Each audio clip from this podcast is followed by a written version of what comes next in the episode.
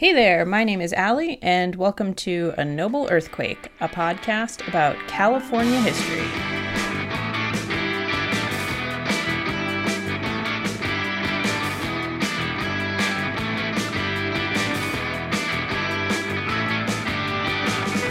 So when I first started planning this episode, I really thought it was going to be all about Jack O'Neill and his impact on surfing in California as a sort of tribute since he recently passed away earlier this summer.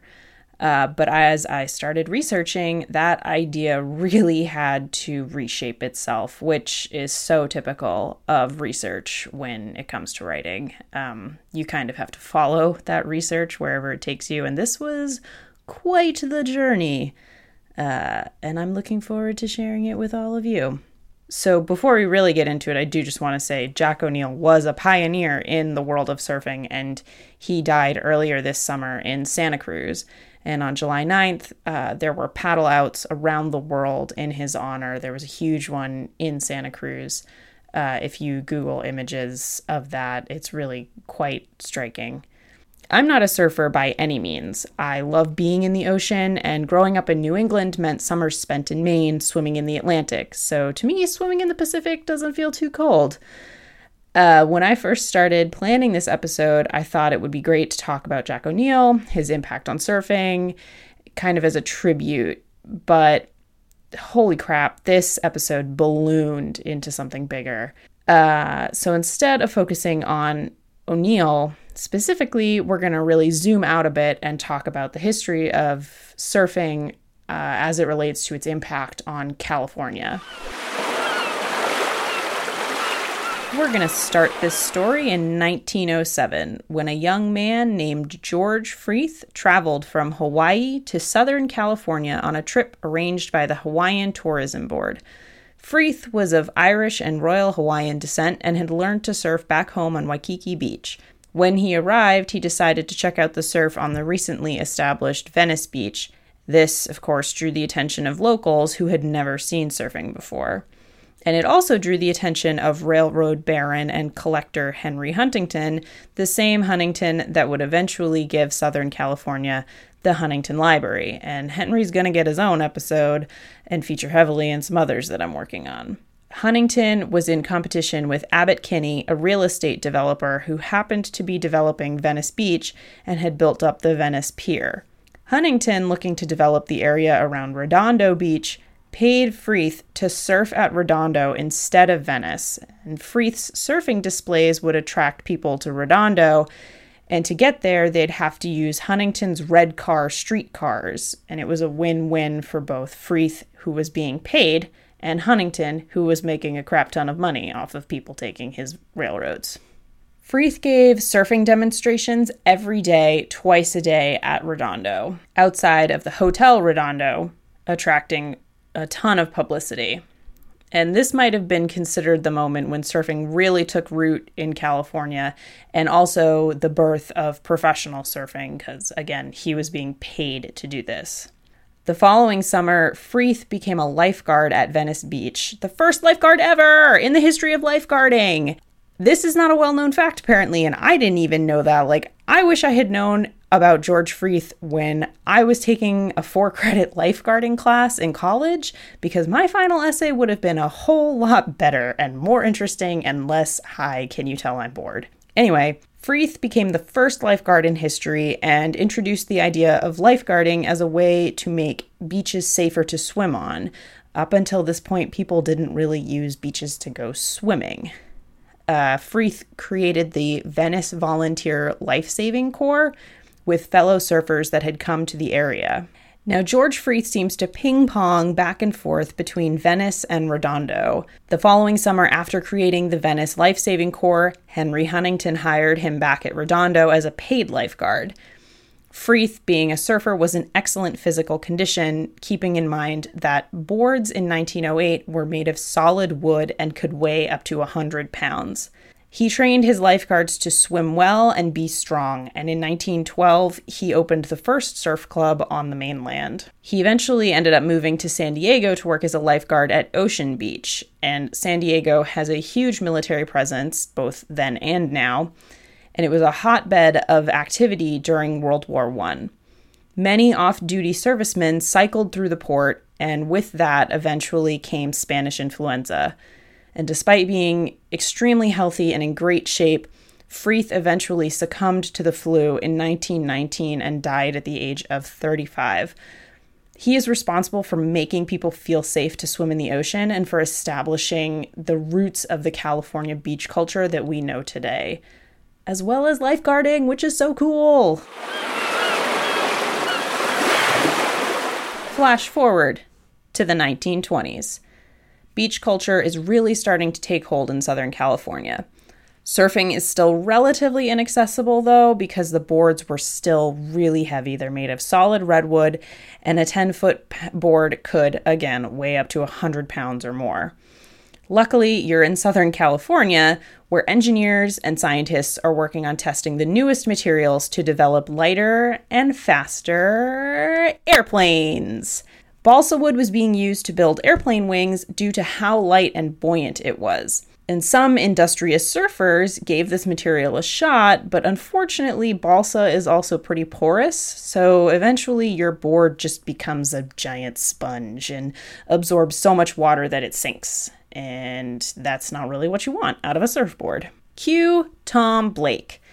Born in Milwaukee, Wisconsin in nineteen oh two, nowhere near an ocean, Blake met surf and swimming champion Duke Kahanamoku while he was on a swimming tour.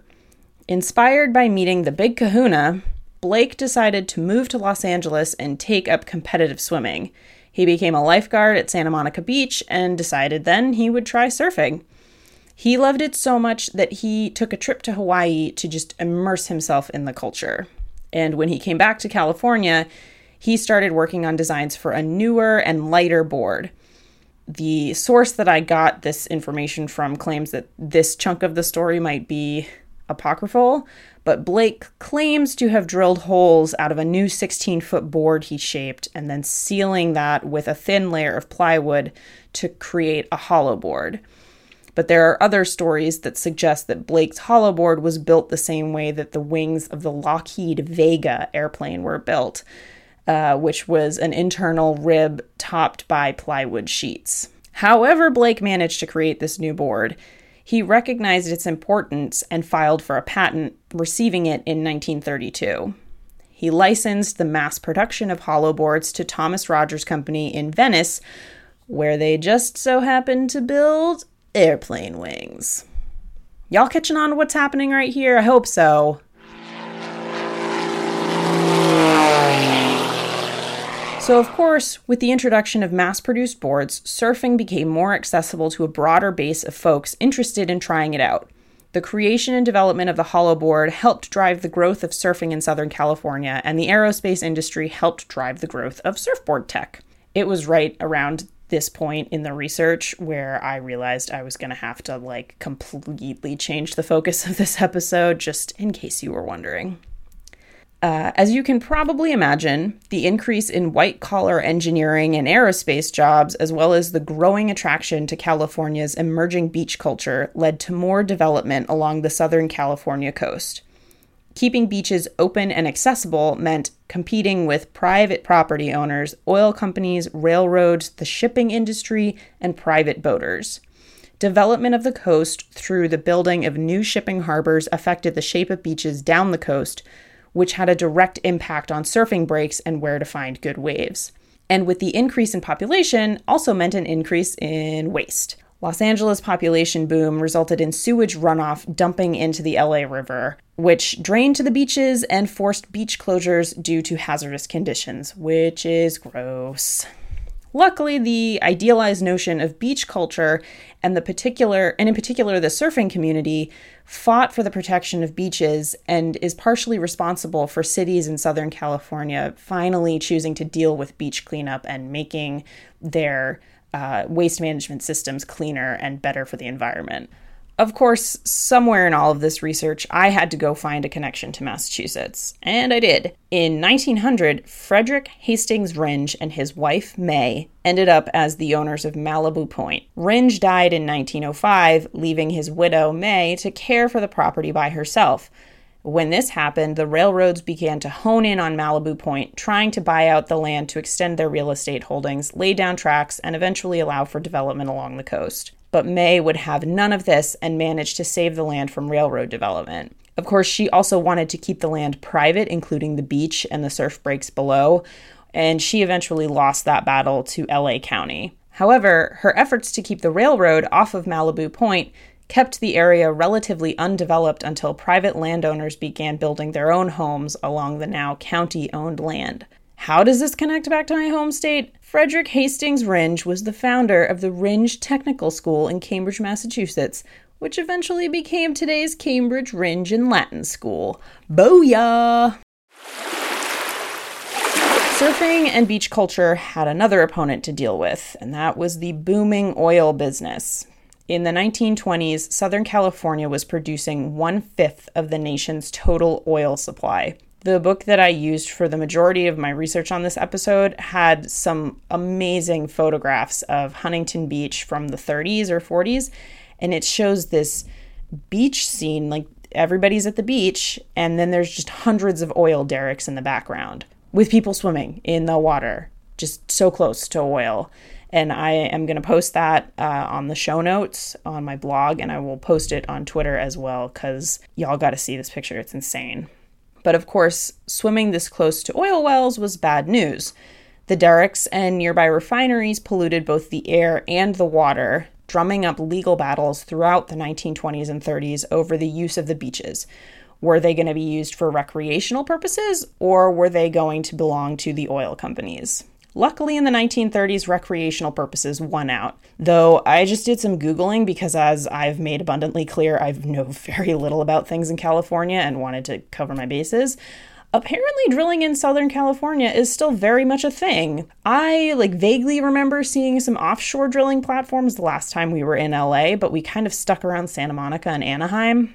Um, but I guess further south, there are still platforms close to the to the shore. Um, I, f- I found some photos of an offshore platform in Santa Barbara from twenty sixteen, where there's all these naturally occur- occurring oil slicks pretty frequently, and it's just crazy. But if someone listening happens to know more about this, I'd love to hear it. So uh, please comment on the Twitter page or the blog, or, you know, like pigeon, smoke signals, just let me know. Have you been swimming in the Pacific? Up here in Northern California, it's pretty dang cold, but apparently it doesn't get much warmer the further south you go. Since surfing first became popular in Southern California, surfers wouldn't be able to spend much time in the water because they could eventually get too cold and risk hypothermia. You know who else is having that problem? Navy bomb divers. Caltech physicist Hugh Bradner was an avid swimmer, water polo coach, and abalone diver. Bradner had worked on the Manhattan Project in the nineteen forties, and after the war had started working on atomic bomb testing in the Marshall Islands.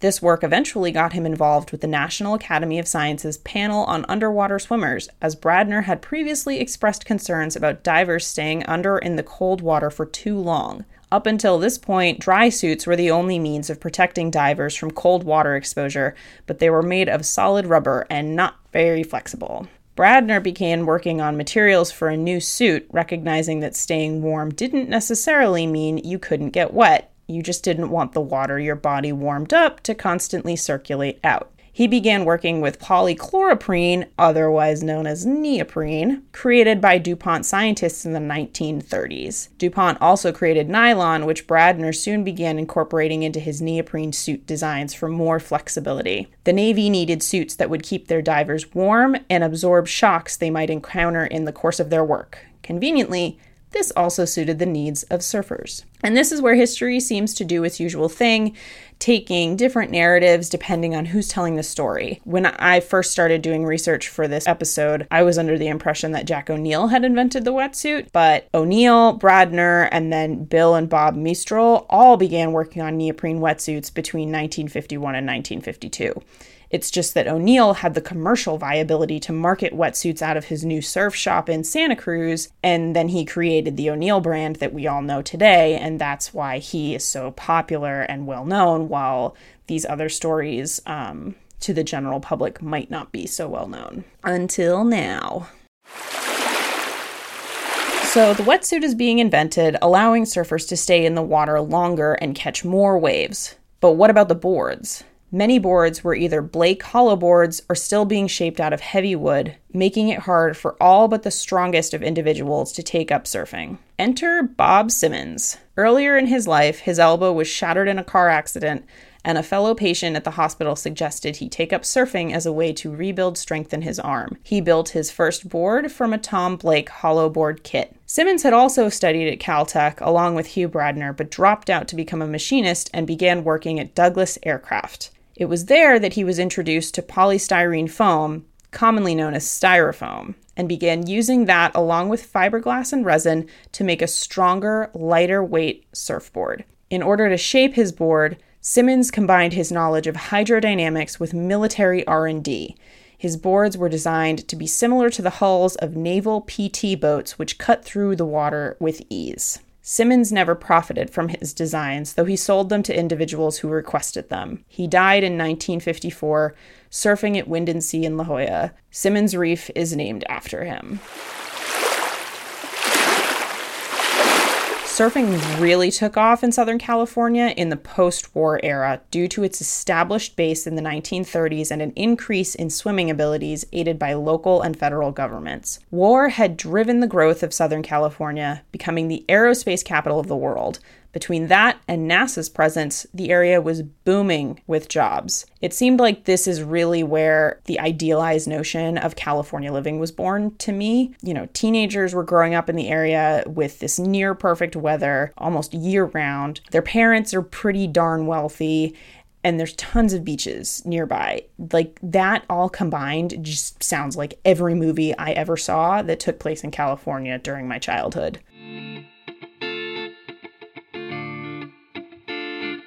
By the mid nineteen fifties, polyurethane foam had been developed by the defense industry and trickled down to the surfing world as a new material for boards. Surfer David Sweet began blowing his own polyurethane foam to make his boards, eventually creating his own business, Dave Sweet Surfboards. Foam boards were also being developed by Hobie Alter and Gordon "Grubby" Clark in Laguna Beach, but there's enough evidence to suggest that Sweet beat them to market by over a year. John Blankenship and Bill McCusick were also working on foam boards further south in San Diego. Fiberglass resin was another engineering advancement that aided in surfboard design. Because the resin could hold up to the salt water, board designers were able to attach fins to the bottom of their boards. This created even more new board designs and allowed for new styles of surfing to emerge, as well as changed yet again where surfers could go for waves. Of course, surfing's boom was aided in no small part by the entertainment industry. The nineteen fifty-nine film Gidget introduced surfing as a wholesome sport that anyone could try, which was partially true with the newer, lighter weight boards being mass-produced. More surf movies followed, but none took hold like the nineteen sixty-six hit The Endless Summer. The film follows surfers Robert August and Mike Heinsohn to lineups around the world and was made on a budget of fifty thousand dollars. When filmmaker Bruce Brown showed it to a crowd in Wichita, Kansas in the dead of winter, the reaction was telling. It was a huge hit. When it was released to theaters in sixty-six, the film raked in thirty million dollars. I've never seen this movie, but I had a high school science teacher that was obsessed with it. He had like three posters in our classroom and brought it up probably every week. And I think I was absent on the day that he was like, we're not going to learn science today. We're going to watch a surfing movie instead. Because, of course, I'm going to miss that. The nineteen sixties were turbulent times for the country, and this had an effect on Southern California as well as the surfing community. Drugs affected surf culture. Uh, not only the ingestion of drugs claiming lives, but surfers soon began using their boards as a way to smuggle drugs into the country. The Brotherhood of Eternal Love is probably the most infamous of these surf smuggling gangs. They created a smuggling drug ring that eventually was worth two hundred million dollars and was responsible for half the L S D and hash sold in the United States. That is insane. And also, maybe because I like only know stereotypical surf culture, it doesn't necessarily surprise me. Um, but also the war in Vietnam had its impact on surf culture. And if you've seen Apocalypse Now, you might know like that it's connected. One in seven soldiers in Vietnam were Californians, so it's safe to say that a fair few of them were surfers. But these surfers had an impact on their time in Vietnam as well. The military had established China Beach as an R and R facility, and once surfers saw the waves, they began sending home for their boards. Eventually, this little respite became known as the South China Sea Surf Club. Some surfers even ended up serving their time in the military as lifeguards at China Beach as more servicemen began taking advantage of the waves. So that's just a glimpse of the immense impact surfing has had on California over the years. I really could have kept going with it, but the research would have taken far longer than I was able to give to producing one of these episodes. And then this episode would have probably been like two hours long. This is the trouble with history. It sucks you in and doesn't let you go. Maybe that's just me, I don't know, but I think you probably know what I'm talking about if you're listening to this podcast. But before I go, I want to tell you guys about a few museums and a book that you should check out if this episode has piqued your interest. First, I want to highly recommend the book The World in the Curl, An Unconventional History of Surfing by Peter Westwick and Peter Naschel. This book was the foundation for this episode, and it's so well written. Anybody who has a cursory interest in surfing and history would really enjoy it. Highly recommend getting it. I linked to it on the show notes, don't worry. I also want to recommend checking out the California Surf Museum in Oceanside. They currently have an exhibit called China Beach, Surfers, Vietnam, and the Healing Power of Wave Riding on view until the end of the year. They also have a number of permanent exhibits that range from the evolution of the surfboard and the evolution of the fin to the use of coastal monitoring to determine the best swells in the area. And I'll link to that on the blog as well and on Twitter, and you can also visit their exhibits online if you're too far away to visit. But who doesn't want to go to Southern California? Definitely also check out the Surfing Heritage and Cultural Center in San Clemente. They have some online images that I'll link to. And the International Surfing Museum located in Huntington Beach. And of course, up here in Northern California, the city of Santa Cruz operates the Santa Cruz Surfing Museum out of this little lighthouse uh, right off the coast. All of these museums' websites helped immensely with research for this podcast, so obviously I had to give them a big shout out. So that's going to do it for this episode of A Noble Earthquake. Thanks for tuning in. I hope you guys had as much fun listening to this episode as I had writing it.